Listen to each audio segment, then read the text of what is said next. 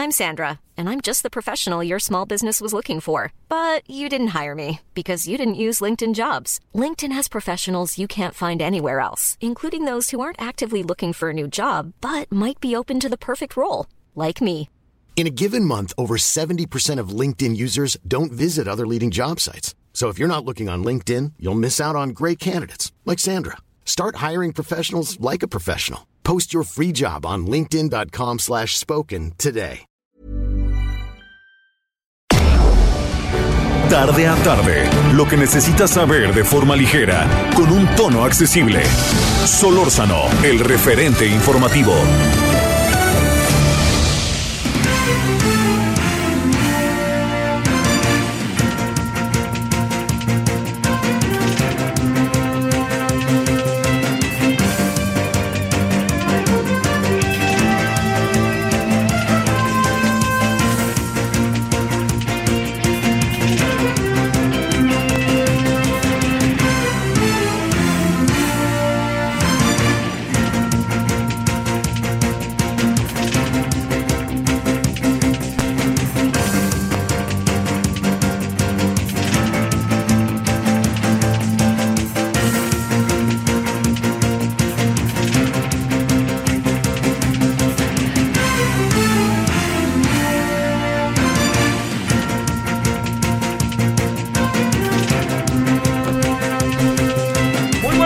Tardes, aquí andamos como todos los días, gracias que nos acompaña 17 con 1 en la hora del centro.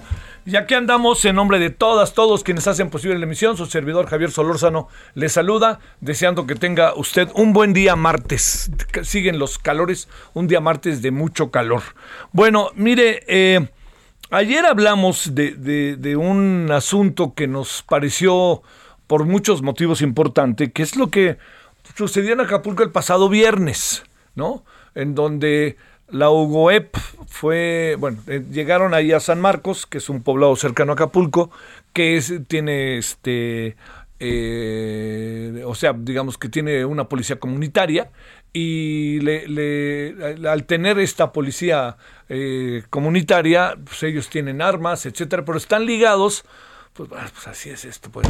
Están ligados ni más ni menos que a la delincuencia organizada. Y la delincuencia organizada tiene ahí la mano, por no decir otra cosa. Entonces, con todo esto que le estoy contando, lo que vino a suceder fue que eh, se cerraran, se, se, digamos, como un acto de protesta porque les quitaron las armas, tomaron el asunto, se movilizaron de una manera en verdad para llamar la atención profundamente efectiva y en 12 puntos de el puerto de Acapulco lo que hicieron fue bloquear. Y ya no hubo ni para atrás ni para adelante.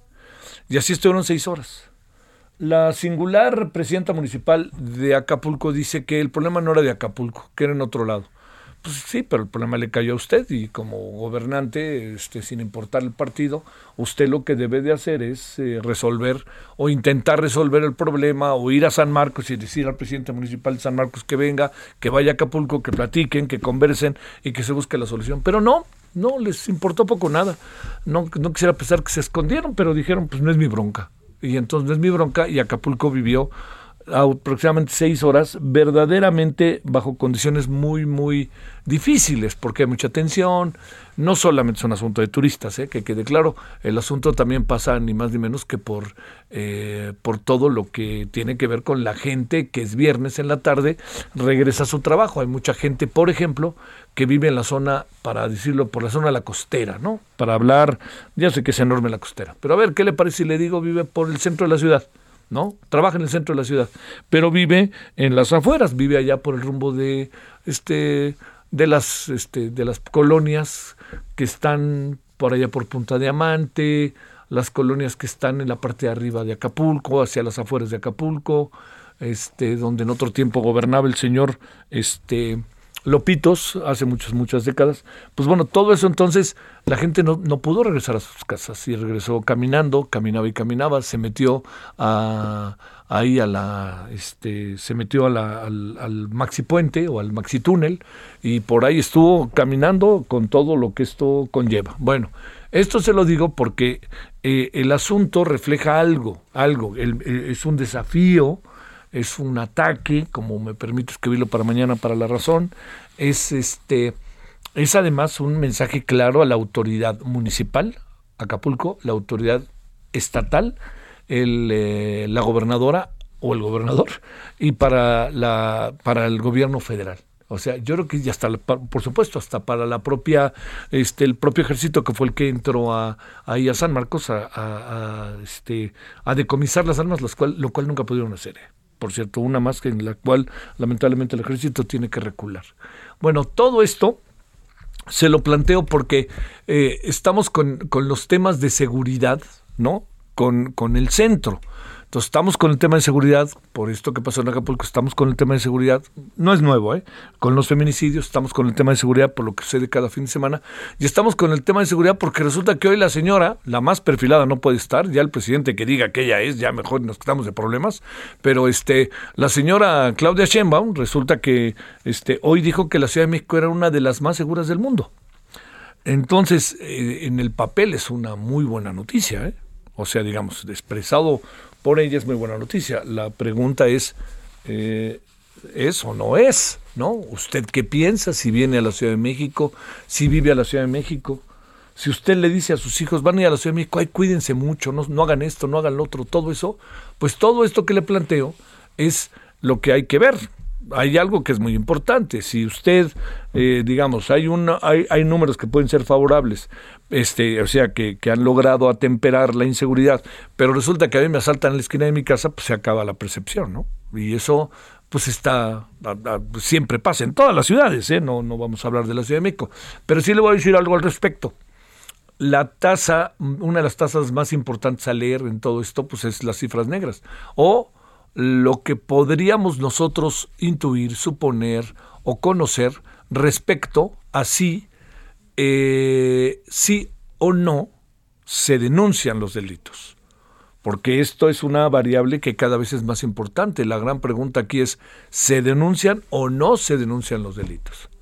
Y hay muchos casos, usted y yo lo sabemos muy bien, que no se denuncian pues porque lo hemos hablado muchas veces de lo que pasa con feminicidios o, abusos o ataques a mujeres o el asalto en la esquina. No, ni venga porque no se vayan a enojar luego los asaltantes porque luego acá vienen, nos intimidan. Entonces ahí hay un mundo que es un mundo muy, muy, muy confuso, es un hoyo negro, ¿no? Materialmente de exactamente qué pasa.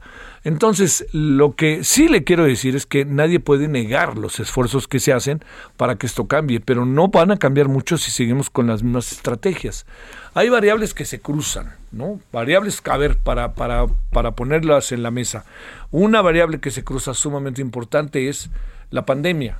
A lo mejor bajan ostensiblemente los asaltos porque la gente está en su casa qué va a pasar cuando aquí entremos ya en un periodo abierto en donde pues este sin dejar de tener cuidado que quede claro contra este los contagios etcétera pues que la gente esté más en la calle y qué es lo que va a pasar a ese respecto. Entonces esto que le, planteo eh, de manera, me parece que quisiera pensar yo que puntual, muy concreta, es algo para que no perdamos de vista eh, si realmente la estrategia en materia de seguridad en el país y en la Ciudad de México, que es de las más complejas, realmente está teniendo, pues utilizar la palabra aunque no me gusta mucho. Vamos a dejarlo así, no, no, no digamos éxito, que no me gusta tanto la palabra, pero si está alcanzando sus objetivos prometidos por el presidente de la República y por la propia jefa de gobierno.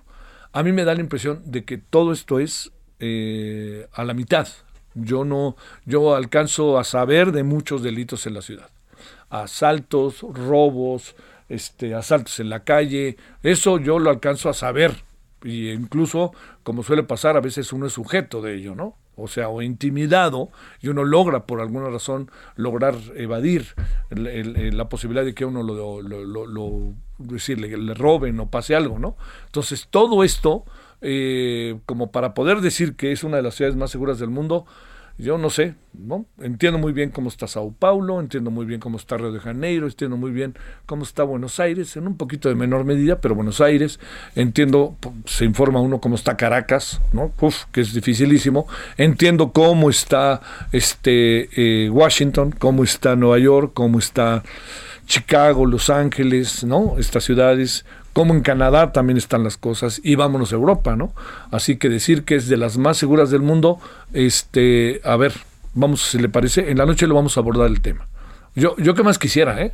Pero realmente podemos, este, plantearlo como un hecho o no.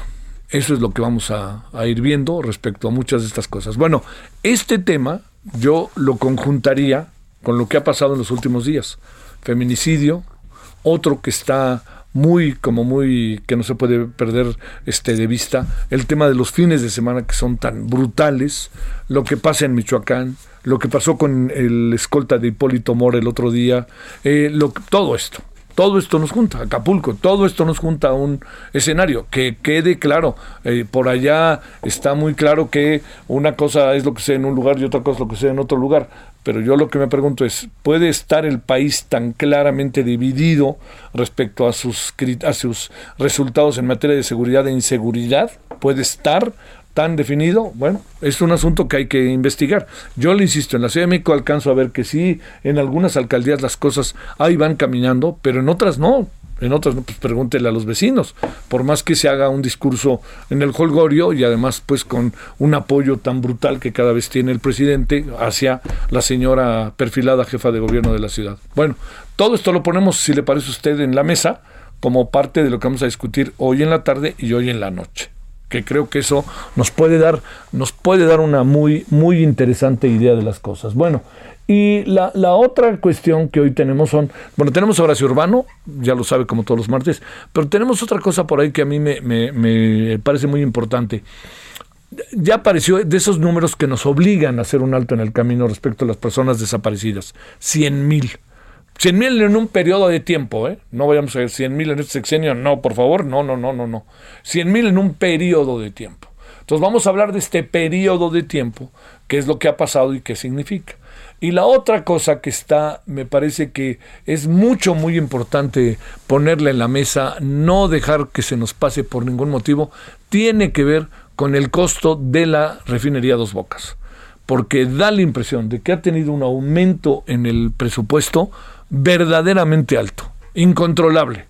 Y así va a ser con tal de que la acaben. Me pregunto, ¿se puede hacer eso o no se puede hacer eso? Bueno, esto es lo que tenemos este día, agradeciéndole profundamente que nos acompañe, deseando que haya tenido hasta ahora, insisto, un buen martes. Y si le parece, vámonos, vamos a empezar. Luego, luego vámonos con el tema de eh, las 100 mil personas desaparecidas, en qué periodo de tiempo, etcétera, etcétera, para hablar de ello.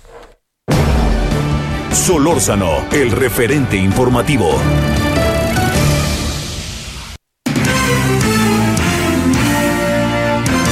Esperamos sus comentarios y opiniones en Twitter. Arroba Javier Solórzano. Arroba Javier Solórzano.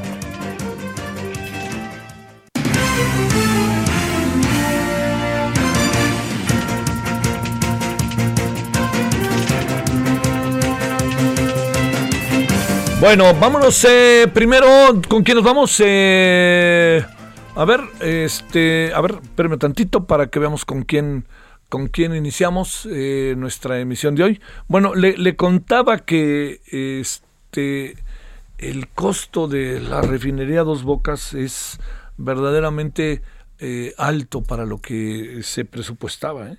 La verdad que le quiero le quiero insistir y decir que es una cantidad verdaderamente alta de dinero, ¿no? Y la gran pregunta es, ¿y de dónde sale el dinero? Ese es el, el, asunto, ¿no? ¿Desde dónde sale? ¿Por qué se, dice? cómo, se, ¿Cómo se establece el dinero de un lugar a otro lugar? Es decir, yo lo voy a usar para algo. Y resulta que a la mera hora lo voy a usar para otra cosa. ¿Qué pasa cuando lo dejo de usar donde lo iba a usar originalmente? ¿Me explico? Entonces, todo eso es ahí asuntos que, que, que tienen que esclarecerse. ¿no? A ver qué nos dice al rato Fluvio Ruiz cuando hablemos con él. Pero por lo pronto, si le parece, vámonos con Elia Castillo. Querida Elia, te saludo con gusto. ¿Cómo va el tema de los médicos? Muy buenas tardes, Javier. Te saludo con gusto. Bueno, sin duda, las declaraciones del presidente Andrés Manuel López Obrador respecto a esta propuesta de eh, contratar a 500 médicos cubanos, pues ha, generado reacciones.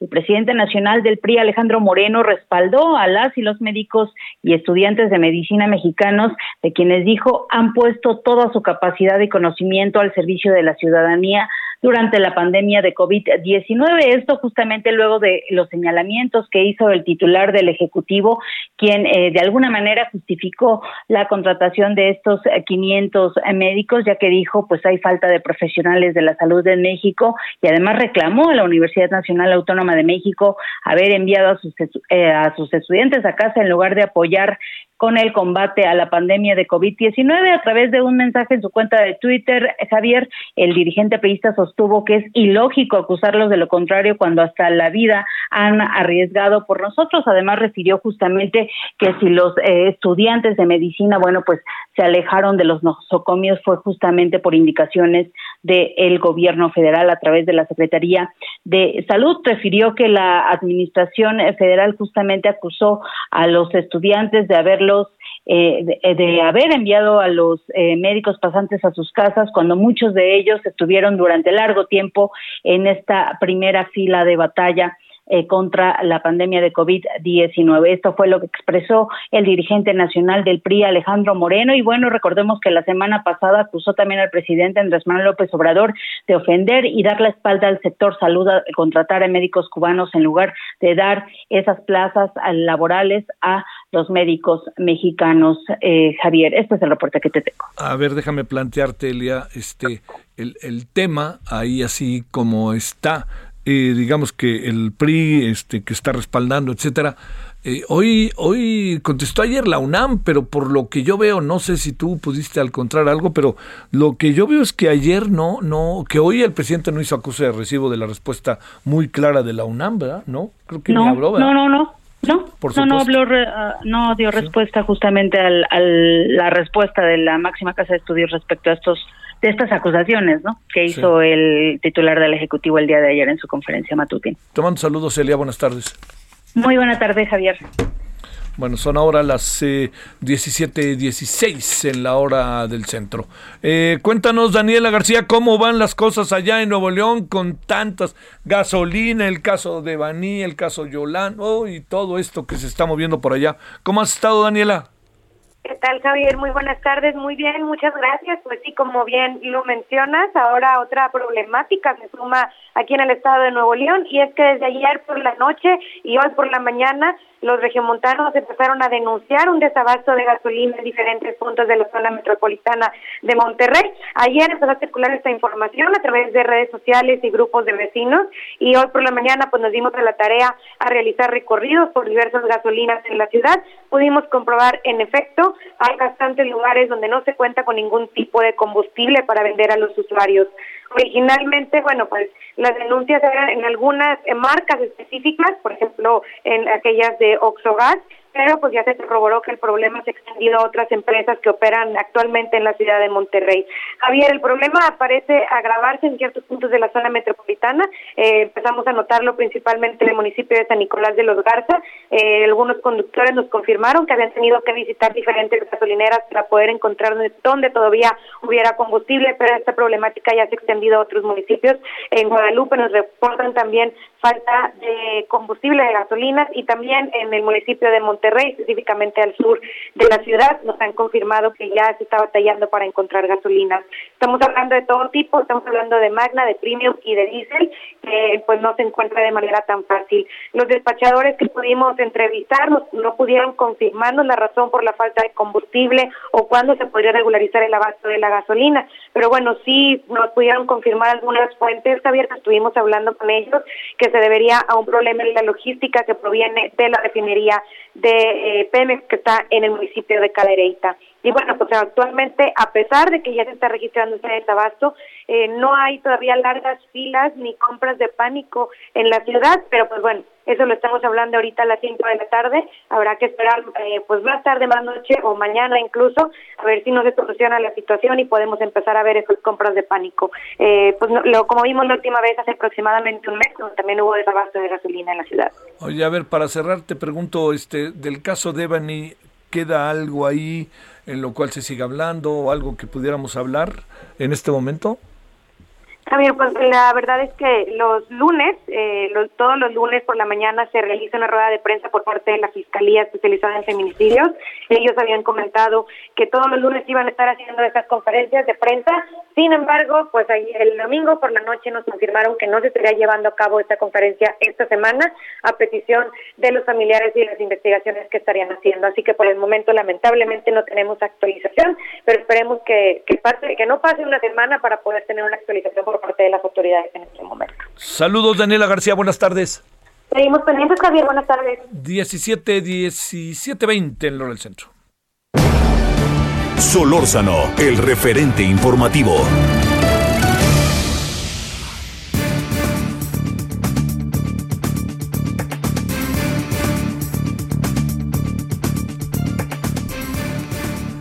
Eh, le quiero agradecer a Armando Talamantes, editor en Quinto Elemento Lab, que esté con usted y con nosotros. Armando, gracias que tomas la llamada. Muy buenas tardes.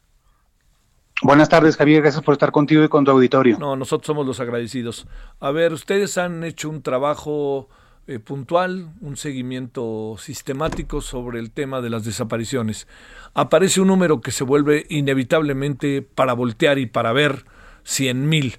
¿Qué significan 100.000 desaparecidos? ¿De qué periodos estamos hablando? ¿Qué nos puedes contar sobre esto y lo que ustedes han investigado, Armando? Sí, pues efectivamente hemos sido insistentes con este tema en Quinto Elemento y en el proyecto de a dónde van los desaparecidos. Eh, nosotros eh, durante los últimos meses estuvimos analizando estas bases de datos que recopila el registro oficial del gobierno. Eh, llegó, como bien lo dices, el día de ayer a los 100 mil, esta marca eh, histórica, ¿verdad? Pues bastante vergonzosa para, para México, eh, pero estos son solo los registros que tiene contabilizados el gobierno. Sabemos por los colectivos y por los activistas que hay cifras que indican que son más, ¿no? Las personas que están desaparecidas. El registro oficial del gobierno tiene siete décadas, es decir, viene desde los 60, especialmente desde el año 64 hasta ahora. Todos los días se está actualizando. El día de ayer simplemente se agregaron más de 70 registros, 70 personas, hombres, mujeres de todas las edades que van eh, siendo parte de estas estadísticas eh, que va llevando a cabo el, gobierno. Fíjate que nosotros estuvimos analizando cómo podíamos distribuir ¿no? este, este, este drama, esta crisis humanitaria a lo largo de los últimos tres sexenios, todo lo que fue el sexenio de Felipe Calderón, Enrique Peña Nieto y lo que va del sexenio del actual presidente Andrés Manuel López Obrador, han desaparecido el 80% de todas esas 100 mil personas que, que no están, que están no localizadas, Javier. Híjole. Oye, a ver, eh, 100 mil personas tendríamos más o menos, si se puede más o menos desde que se tiene el conteo, ahora cuántos años estaríamos hablando? Desde el 64 hasta ahora, eso es lo que está habiendo. Eh, el, registro empezó a tener más, em, digamos, un volumen mucho más grande a partir del año 2006. Eh, como te digo, nosotros hemos estado contabilizando eh, qué es lo que ocurre tenemos detectados pues cuáles son los estados donde está ocurriendo esto. Hay cuatro estados que prácticamente tienen la mitad de las 100 mil desapariciones. Es Jalisco, el Estado de México, Tamaulipas, Nuevo León y Sinaloa. En los análisis que hemos estado haciendo también, es muy sintomático que vemos que, por ejemplo, en los últimos cuatro años, la tasa de desaparecidos en hombres ha ido cayendo ligeramente, pero cae. En cambio, la de mujeres está subiendo. Lleva cuatro años de aumentos persistentes. Híjole, híjole, híjole. Este, encontramos, Armando, que la estrategia de gobierno de los últimos años le ha podido dar un giro o algo parecido o no a, lo que estamos viviendo. Los datos no permiten ver eso, más bien al contrario. Fíjate que el, el dato que nosotros tenemos es que en promedio en el sexenio de Calderón desaparecían ocho personas al día. Esa cifra se duplicó en el sexenio de Enrique Peña Nieto, llegó a 16. Y actualmente estamos en un promedio diario de 25 personas, Javier. Entonces, no se está deteniendo el fenómeno, al contrario, parece que está imparable. Eh, eh, los análisis que estamos viendo y que se pueden consultar en la página de, de quintoelab.org, tenemos, por ejemplo, cómo los niños eh, es un sector que está siendo eh, afectado, ¿no? Eh, los indefensos, esta, esta población, tenemos un promedio de 188 niños y niñas menores de 12 años que desaparecen cada año. Y fíjate que la tasa al antes de cumplir los 13 años es prácticamente idéntica entre hombres y mujeres, pero cumplidos los 13 años son las mujeres adolescentes las que son más vulnerables de ser desaparecidas en comparación con sus pares varones. Armando Talamantes, editor en Quinto Elemento Lab, gracias. Gracias, Javier. Te mando un saludo, gracias. Pausa.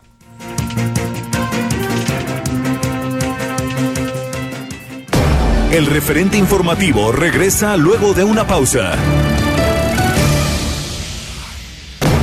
Estamos de regreso con el referente informativo.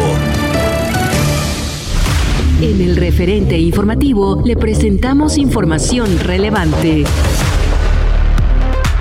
Cutzamala inicia ciclo de lluvias con mejor almacenamiento. Existe déficit del 17%, asegura con agua. Temen comerciantes escalada de precios de canasta básica ante retiro de aranceles. Regiomontanos denuncian desabasto de gasolina. La jefa de gobierno Claudia Sheinbaum informó que entre mayo de 2019 y abril de 2022, la Ciudad de México tuvo una reducción del 62.7% en los homicidios dolosos y de 58.8% en los delitos de alto impacto. Asimismo, detalló que actualmente ninguna alcaldía de la capital se ubica dentro de los municipios con mayor incidencia delictiva, lo cual se refleja en la percepción de inseguridad en los habitantes del país, de acuerdo con el INEGI. En el marco de la presentación de resultados de la Estrategia de Seguridad y Construcción de la Paz en la conferencia matutina del presidente de México, Andrés Manuel López Obrador, la mandataria capitalina señaló que estos indicadores son resultado de la coordinación con el gobierno de México y la implementación de una estrategia basada en cuatro ejes, atención a las causas, más y mejor policía, inteligencia e investigación y coordinación. Estamos por debajo de la ciudad de Nueva York en términos de homicidios dolosos diarios por 100.000 habitantes, por debajo de Florida, por debajo de Nueva Orleans por debajo de Los Ángeles y por debajo también de otras ciudades del país, de Bogotá, de Medellín, solamente por encima de ciudades como Washington. Esto pues hace a la Ciudad de México una de las ciudades más seguras del mundo.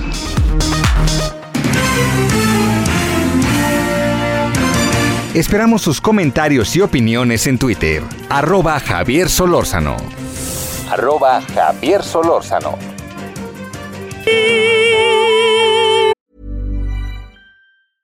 Ryan Reynolds here from Mint Mobile. With the price of just about everything going up during inflation, we thought we'd bring our prices down. So to help us, we brought in a reverse auctioneer, which is apparently a thing.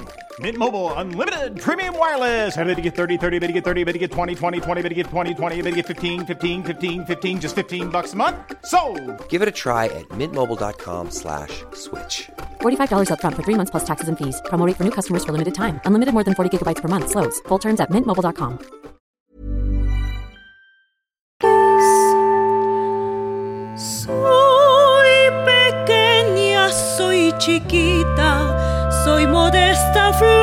necesita digna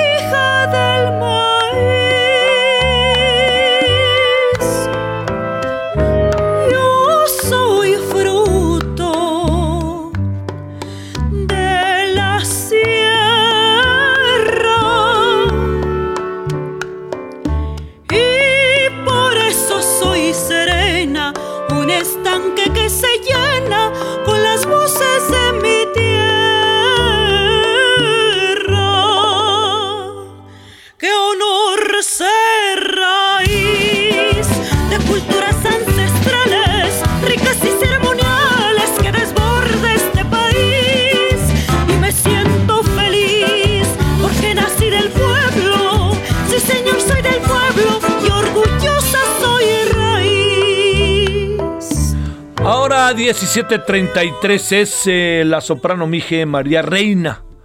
Eh, estamos escuchándola, porque sí que hay que escucharla. Pero el próximo sábado, en el Auditorio Blas Galindo del Centro Nacional de las Artes, va a, bueno, va a presentarse como parte de su gira. Su gira tiene por título Orgullosa Soy Raíz, que es el nombre precisamente de esta canción. Orgullosa Soy Raíz. Este, qué buena voz, ¿eh? Es eh, María Reina, soprano Mije, y además con letras con, sentido, ¿no? Que eso se agradece, porque luego todo es tan bobalicón, pero aquí hay sentido, se dicen cosas, se cuentan cosas, ¿no? Nos dicen cosas que todos de alguna otra manera compartimos, ¿no? Por más que partan y sus raíces estén en el indigenismo, ¿no? Bueno, vámonos a las 17.34 en hora del centro.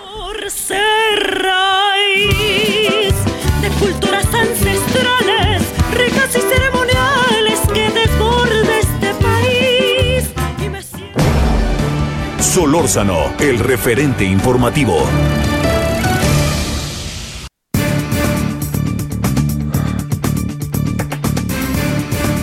Vámonos, eh, Fluvio Ruiz Alarcón, analista del sector petrolero.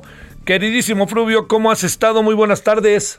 Muy buenas tardes, mi querido Javier, aquí con el gusto de saludarte y de escuchar a María Reina, que te confieso que no había escuchado, pero Qué bien se oye, ¿no? voz. Qué padrísimo se oye este aquí. Sí, sí. Este, yo sabía de que se iba a presentar, pero por fin Román ganó una y él fue el que la No, ¿fue Daniel o Román? No, no. Aquel no vaya a ser que, ya sabes, fue Román, entonces le puedes decir algo. Vaya, algo- algo bueno, algo bueno del Rubén oye, Román. Cuando lo veas en los mezcales, díselo. Exactamente, que fue todo un acierto. Oye, 10.650 millones de dólares hasta hoy el costo de la refinería de Dos Bocas. La última vez que hablamos contigo dijiste hasta puede que sea más, ¿no? Esas cosas Así siempre es. salen. Pero no empieza a aparecer esto verdaderamente una cantidad muy, muy alta para la obra y para lo que originalmente se diseñó. ¿Y qué vamos, de dónde va a salir ese dinero? ¿Ese dinero a quién se lo están quitando? Todo esto y sobre todo si hay resultados. ¿Cómo la ves? No, mira, este, yo creo que incluso puede incrementarse más. Eh, hay versiones todavía no comprobadas, pero que eh, aparentemente son de, de buena fuente, como dicen los, ustedes los periodistas, ¿no? Sí.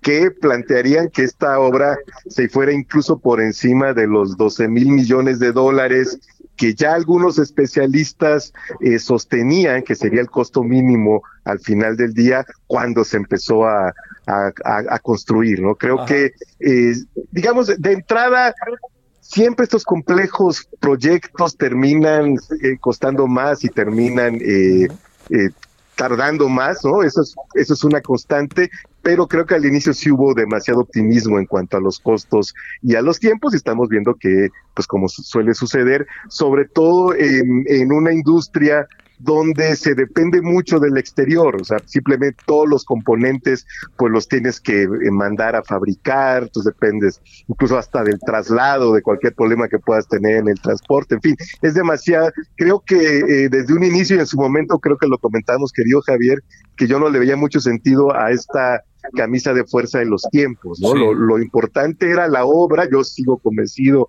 que es una obra eh, necesaria para el país, para garantizar eh, la seguridad energética, ¿no? Incluso en términos de los estándares eh, internacionales que sugieren producir al menos el 70% de la demanda nacional en el propio territorio. En fin, es una obra necesaria, pero a la que creo se le agregó una fuerte, eh, hoy vemos excesiva dosis de, de- de voluntarismo y eh, pues se volvió ya en el debate político más relevante eh, eh, los tiempos y los costos que eh, la pertinencia del, del- de la obra misma, ¿no? Entonces, estamos ante, yo insisto, creo, eh, todavía una cantidad que se puede, que muy probablemente se vaya a incrementar en, en- en los meses por venir. Claramente no habrá una producción todavía de gasolinas o de combustibles, o de, en general de todos los petrolíferos que se producen en una refinería, lo hemos platicado también antes, no, no solamente se hacen gasolinas, se hacen eh, eh, turbocina, por ejemplo, eh, asfaltenos, en fin, toda una gran variedad de productos que hacen que las refinerías se seguirán necesitando durante varias décadas, ¿no? Pero, eh, eh, este, insisto, creo que hubo una suerte de fetichización de lo que tendría que ser eh, un objetivo eh, de política pública perfectamente válido, ¿no? Y por otro lado, en el término de los costos, yo sigo preocupado eh, por esta falta de coherencia de conjunto, ¿no? Por un lado, hay un gran esfuerzo tanto en la modernización, rehabilitación, el mantenimiento de las seis refinerías existentes, en la construcción de una nueva, y al mismo tiempo se está destinando una cantidad que puede llegar a ser histórica para un solo año para subsidiar el consumo de estos combustibles automotrices, ¿no? La propia Secretaría de Hacienda ya habla de alrededor de 400 mil millones de pesos a lo largo de este año entre la no recaudación del IEPS, ¿no? Recordemos, hace meses que los automovilistas no pagamos IEPS en los, en los combustibles, pero a lo que se le ha agregado la acreditación del ISR y del IVA a los expendedores. Más o menos el subsidio debe andar en 8 pesos por litro, lo cual es una barbaridad, ¿no? Porque te vas a gastar, mi querido Javier, para que lo pongamos en dimensión, si los cálculos de Hacienda resultan los mínimos y se vuelven reales los que han estimado otros analistas como Paco Barnés, como el Centro de Estudios del Sector Privado, que plantean que si, se, si persiste la guerra de Rusia y Ucrania, que eso es el componente, digamos, coyuntural que mantiene muy altos los precios del crudo, pues si se mantiene esta guerra el resto del año, los subsidios pueden llegar a ser superiores a los 500 mil millones de pesos. Para que te des una idea, eso es el doble del costo de la construcción de dos bocas. De ese tamaño es el subsidio fiscal que se está otorgando a los combustibles en aras de contener la inflación, pero me parece que en ese objetivo eh, se ha generalizado y eso no sería necesario. Si el objetivo fuera contener eh, la inflación, o si el objetivo es contener la inflación, es mucho más eficiente en todo caso solo subsidiar el diésel, que es lo que utiliza el transporte de carga y los transportes eh, públicos automotrices, ¿no? y no las gasolinas, este que pues como ya vimos, incluso estamos ahorita subsidiando a los estadounidenses que viven en la frontera sur, ¿no? Yo no veo eh, la frontera sur de ellos, por supuesto, la, norte no está. Entonces, creo que falta e, esa coherencia de conjunto para que el costo eh, pues eh, al menos no fuera tan elevado en la construcción de, esta obra como la refinería de Dos Bocas. Oye, a ver, a ver. Híjole, sí, entiendo, entiende uno la complejidad de todo esto. A ver, al final, eh, es muy difícil saberlo al final. ¿En qué circunstancia nos coloca? que eso es lo importante. ¿Nos resuelve problemas?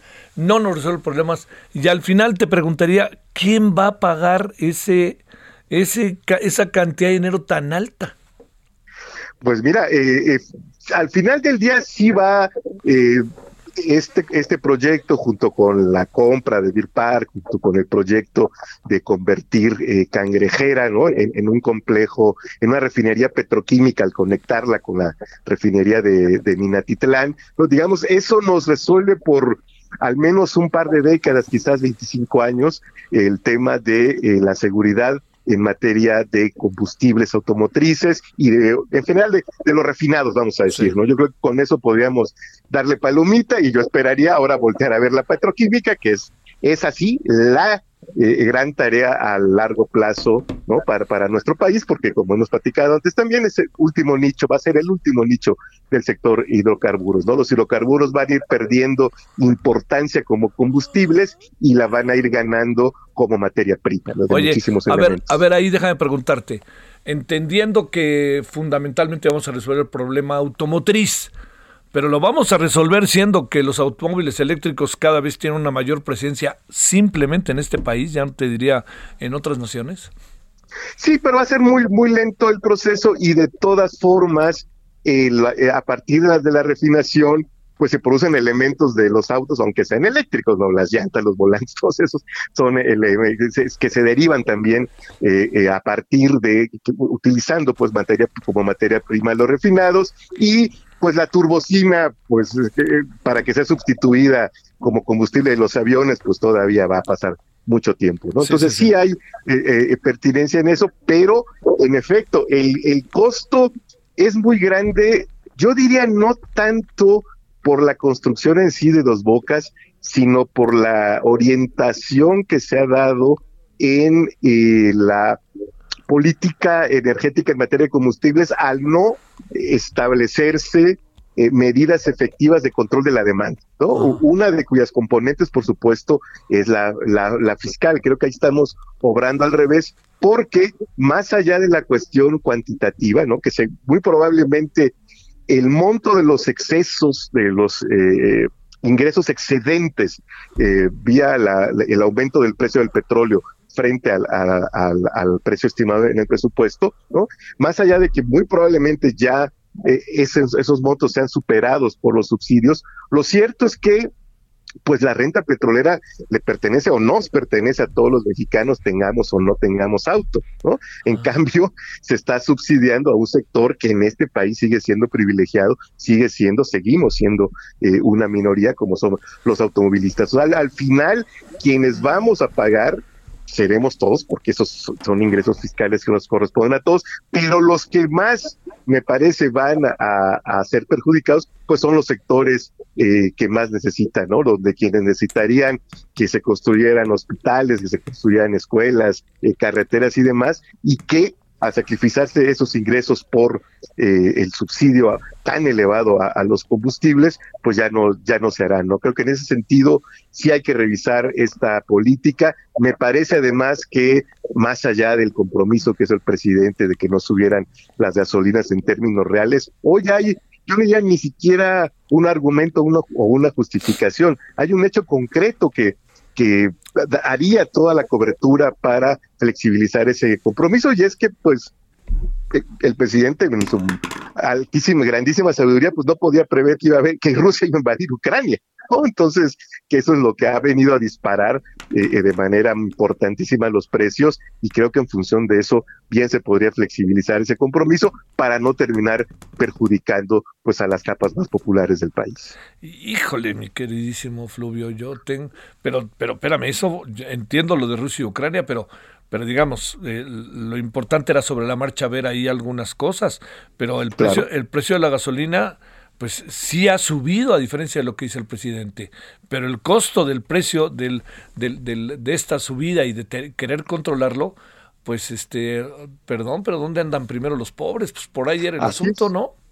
Sí, sí, sí, sin, sin, sin duda. Yo por eso estoy, eh, te, decía mi Javier, que es mi gran preocupación esta falta de, de, coherencia de las políticas públicas, ¿no? Porque en efecto, eh, esto ya es, simplemente puso las cuestiones en un orden de, de magnitud inesperado pero el planteamiento en sí, me parece, tendría que eh, eh, haber sido ir eh, propiciando en todo caso el desarrollo, por ejemplo, del, del transporte público. Fíjate, el, los, los montos, estamos hablando que supongamos que quien tiene al final la ver, boleatina o, está en lo correcto es Hacienda y el monto al final de los subsidios de este año son 400 mil millones de pesos. Eso es 20 veces el presupuesto del metro. Son 20 años del presupuesto del metro. ¿Qué cosa? Sí, 400 mil millones es más que el gasto en salud. O sea, eh, este, estamos, yo no creo que sea sostenible esto. Yo sinceramente eh, eh, espero que haya una reconsideración porque no hay forma de que un país como el nuestro gaste tanto dinero en subsidiar, insisto, sobre todo a, a, un sector privilegiado. Para mí tendría mucho más sentido, querido Javier, que ese monto, incluso similar, se empleara en subsidiar los incrementos de los precios del maíz y el trigo, porque ahí sí, ahí sí involucras a todo mundo. Todos comemos tortillas en este país, de maíz o de, o de trigo, ¿no? Pero todos comemos tortillas en este país. Y entonces ahí sí, para mí tendría más sentido eh, este este pacto que se ha hecho casi voluntario o voluntario en principio, ¿no? Implicara fuertes subsidios, pero en ese tema, ¿no? Que también se ha visto afectados por la guerra, ¿no? Este, se ha dicho mucho a lo largo de estos meses, ¿no? Rusia y Ucrania producen el 35% de los granos del, del mundo, ¿no? Entonces, evidentemente se han carecido. Hay países que ya han hecho programas así, Egipto, Libia, ¿no? Los, el, general en norte de África, que depende muchísimo de los granos de esta parte del mundo, pues ya tienen programas de subsidios eh, eh, eh, en este terreno, ¿no? Yo vería mucho más explicable para un gobierno de izquierda subsidiar esta parte de los alimentos y no mantener el subsidio en los combustibles automotrices. Bueno, este, pues, pues sigamos pensando el asunto, pero no va a bajar el costo por ningún motivo de dos bocas. A ver, una última rápida, si se puede. Claro. ¿Terminarán en dos meses, como prometió el presidente? Pues no sé, yo no creo que vayan, no sé que se vaya a inaugurar el 2 de junio. Evidentemente, la refinería no va a estar en funcionamiento este año, ¿no? Este, quizás haya eh, eh, pruebas de integridad mecánica, porque además, eh, una vez terminada, digamos, de armar, para decirlo coloquialmente, pues se necesitan meses para realizar toda una serie de pruebas desde la integridad mecánica, es decir, checar que no haya microfisuras, imagínate una fisura en cualquier elemento de, de, un, de una refinería, pruebas de arranque, pruebas... Pero ¿por qué hicieron la promesa? digo, perdóname, si es la política, pero ¿por qué es la promesa si ves que no va a pasar? Eso, hijos, ahora sí creo que eh, hubo un demasiado voluntarismo, demasiado optimismo y, y, y, y, en verdad no había necesidad. Yo creo que con plantear que el legado de esta administración sería ¿no? Este, la garantía de la seguridad energética el país era suficiente, ¿no? Ahora, pues vamos a esperar. Si quieres, platicamos el 3 de julio, mi querido pues Sí, a ver qué pasó. Y, veremos, y, y pues por lo demás, esperar la siguiente temporada de fútbol, porque ya ni las Chivas ni los Pumas. Cuídate mucho, Fluvio Ruiz, te mando un saludo. Un abrazo, querido Javier. Hasta luego. 17.49 en hora del centro. Solórzano, el referente informativo. Balance Inmobiliario es presentado por Centro Urbano. Estrena hoy Casa Odepa en 20. Grandes promociones en Tecámac, Querétaro, Puebla, Cancún, Playa del Carmen y Monterrey. Tu mejor hogar e inversión está en 20. Búscanos en vinte.com.mx. Querido Horacio, te saludo con gusto. Sí nos va a pegar, ya habíamos hablado del tema, ¿eh? pero sí nos va a pegar la inflación a la hora de la compra o intento o renta de inmuebles. ¿Cómo ves? Querido Javier, bueno, pues desde la superioridad, superioridad moral de irle a la América, pues sí te comento que sí se viene dura la cosa, ¿eh? Oye, ya estuve, estuve cerca de cortar el micrófono, pero iban a decir, claro, es un sensor, no acepta la derrota, pero bueno, yo sí, yo sí le voy, le voy al Pachuca. Bueno, bueno, ya, ya, sabrás, habrá, habrá que negociar eso con una comidilla, capaz que se puede, pero bueno, por lo pronto... Oye, a ver, si va a pegar la inflación, no va a pegar, ¿cómo estamos en eso? Ya pegó, ya pegó y pegó y pegó, pegó fuerte en dos sentidos. Por un lado, los precios de, de las viviendas ya se registraron unas alzas de precios que en 5% que tienen que ver con el incremento en los costos de construcción. La otra vez que lo habíamos hablado ya se veía venir que esto iba a pasar. Ahora ya lo estamos comprobando, los precios están teniendo que subir 5% y eso que parece que 5% es muy pequeño, en realidad es un impacto muy alto porque si tú te pones en los zapatos de quien pensaba comprar una casa, por un lado, le suben 5% el precio, pero le va a subir en un porcentaje todavía un poquito mayor el costo de la mensualidad de un crédito y su capacidad de compra baja en la medida que con la inflación le tienes que destinar, más lana al súper y te queda menos recurso para poder pagar tu renta o tu hipoteca. O sea, al comprador le pega por dos vías, tiene menos capacidad de compra y el producto está más caro. Ah, oye, a ver, pero ¿Se ha, ¿Se ha inhibido, se ha limitado la compra de, departamentos, casas o algo así? Este, porque ponerle ahí, no lo puedes vender sin, el, sin, ese total eh, proceso por el que estamos pasando de la inflación, ¿no? O sea, si valía tanto, pues ahora le tienes que sumar 7, 7 8, ¿no? Y eh, pues al de junto no tiene. A ver, ahí cómo va. Lo que está pasando es que eso está provocando que se dejen de producir viviendas económicas porque ya no hay, vaya, los compradores no tienen el crédito. O tenemos mucha gente que puede pagar una mensualidad, pero con esa mensualidad ya no le alcanza para pagar la casa. Entonces, en lugar de hacer la vivienda de 800 mil pesos, que es la que requiere el 70% de los mexicanos, de 800 mil para abajo, ¿eh? No te creas Que, que es el rango de para abajo, los desarrolladores están yendo a rangos más altos y hoy vemos que el precio promedio de un desarrollador bueno inmobiliario está por encima de un millón de pesos. Entonces, lo que está pasando es que los constructores de viviendas abandonaron el mercado económico, se fueron al mercado medio y en el mercado medio están encontrando que quien podía pagar antes una casa de quizá de millón y medio, hoy les está comprando la de unos 200 porque es la que les alcanza. Entonces, en, en términos de negocio, el negocio está, jalando bien porque se están vendiendo casas más altas, de precios más altos, con mayores márgenes, seguramente con, con, con, mejores, con, con menos riesgo, pero eso a nivel, a nivel país, a nivel de sociedad,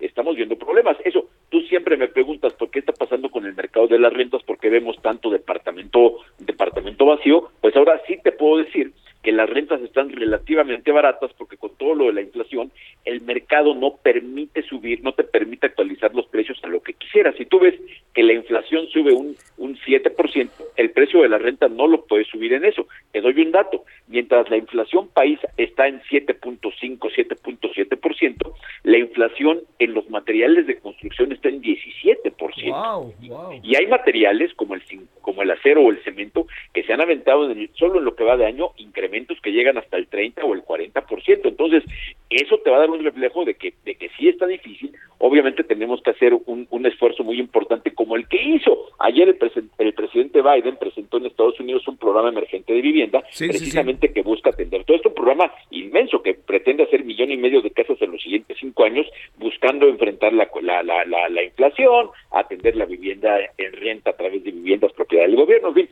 cosas que tendríamos que hacer aquí. Seguramente el gobierno está preocupado, digo yo espero, ¿no? Seguramente el gobierno está preocupado por ver cómo se hace un programa emergente de vivienda y obviamente entender que la vivienda de nada sirve si no hay reactivación económica que permite que la gente tenga capacidad de compra.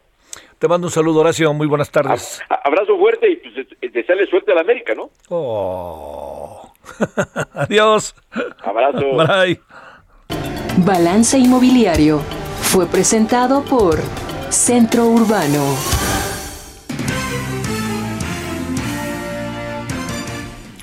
Oiga, ya nos vamos. Este, eh, el presidente de Guatemala dice que no va a ir a la cumbre de las Américas por una cosa que se dijo sobre la fiscal. Adiós.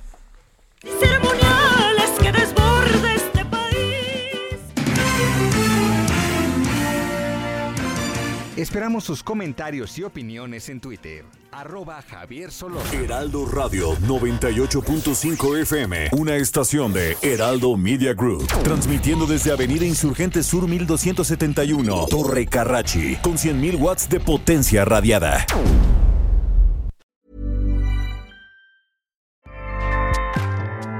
ACAST powers the world's best podcasts. Here's a show that we recommend.